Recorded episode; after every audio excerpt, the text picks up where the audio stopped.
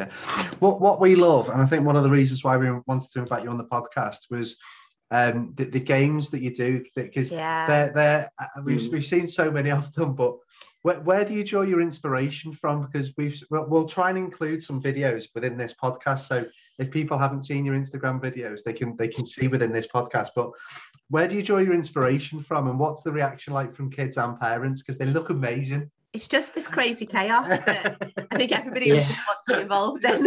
and it's not something it's, you necessarily yeah. associate with golf, which is the which is the That's best the thing, thing, the best yeah. thing about it. That is what golf is love. about, not this kind of like this strict environment. It's what you guys are doing with kids. Yeah, I mean, don't get us wrong. Like the, the sessions are based around golf, they definitely are, and um, a big big chunk of it is about making sure that they're they're prepared for for going on the golf course because that's a that's a massive uh, you know aim of ours as a, as, a, as an academy. Um, but then also hoping that they want to try to improve their golf a little bit and and and you know get better at it.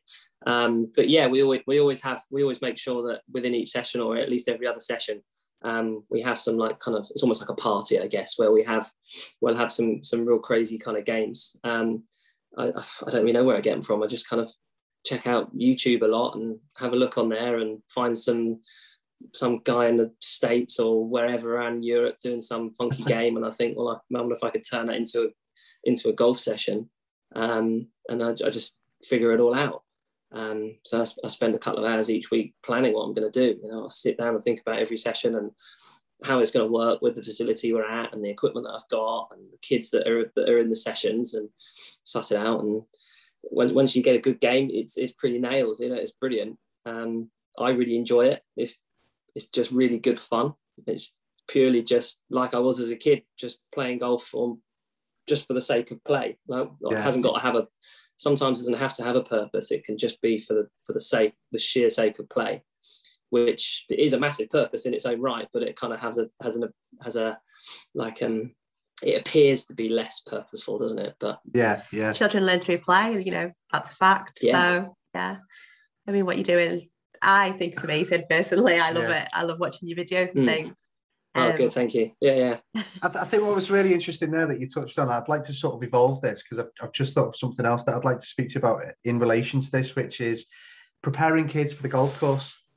And I think mm. this is really important. So we are trying to work with our local club to, to introduce things like as, as, basic as it is, like junior tees, um, especially in winter yes. conditions when courses get boggy. They put temporary greens in place. You know, you don't quite get the rollout off the tee. All all of these factors, I think, can impact a child's enjoyment. You know, certainly on a, yes. on, a on a on a fully sized golf course. Um, again, I think just trying just trying to think in terms of uh, tips and advice and the work that you do to help prepare kids because I know a lot of um, coaching generally, the perception is it's from the t- it's from tee to green, but I think a lot of coaches from what who, who we spoke to generally reverse engineer that, and it's sort of from the green backwards. Yeah. What what's your approach in that respect, and and do you feel golf clubs are doing enough to in, to basically get more juniors on the golf course? Yeah, um, great question. I like it. I mean, going back to like the first point, kids are uh, kids kids are kids are ready to go and play on the golf course if they want to go and do it. It's not like there's a it's not like there's a test that they've got to pass that yeah, they have to yeah. be able to hit it X distance. If they want to go and play on the course, just go and play on the course. Like it's not it's not a big thing.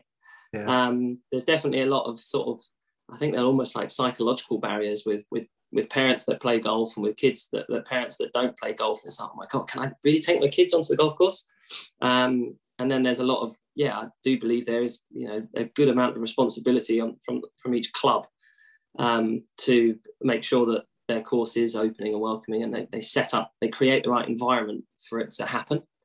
Um, you obviously wouldn't want to plonk a, a five-year-old kid with one club and a putter yeah, going out yeah. to play three holes on a golf course in the in the midweek medal. That would be a yeah. complete nightmare, wouldn't it? It'd be a car crash. So you have yeah, to sort of yeah. make sure that that the, you know, say the tee is on a quiet quiet afternoon or an evening that there's whatever half an hour of tee times or an hour where there is there is space for them to do it. Um, but yeah, in terms of you know, like you said, reverse engineering, so starting it from the green and working backwards, you can do that. Yeah, I mean, I can't really see a problem with with going on from junior tees um, and giving it a whack. And if they miss it and they just want to throw it, and throw it. And if they want to just move it up the fairway and stick it on the fairway and smack it from there, it's just it's just playing on the course that I think is important. Yeah, absolutely. I wouldn't. I'd almost feel if we had a kid that was walking, if you're on a 400 yard hole and he said, right, you're going to start from the green every time. That kid's going to be like, "You're kidding me! I've got to walk all the way down there, like 400 yeah. yards to a five-year-old kid's a mile, isn't it?" It's exactly, I'd, exactly. I'm not sure I'd want to do that. So um, you can come out with ways. You know, if you want it to be really creative, you, you hit a shot from the tee, you get it on the fairway, you get a point. Well, let's say if you did want it to score it, you can you can get a point, and then you move it closer, and if you keep it on the fairway, you get another point, or whatever you want it to do.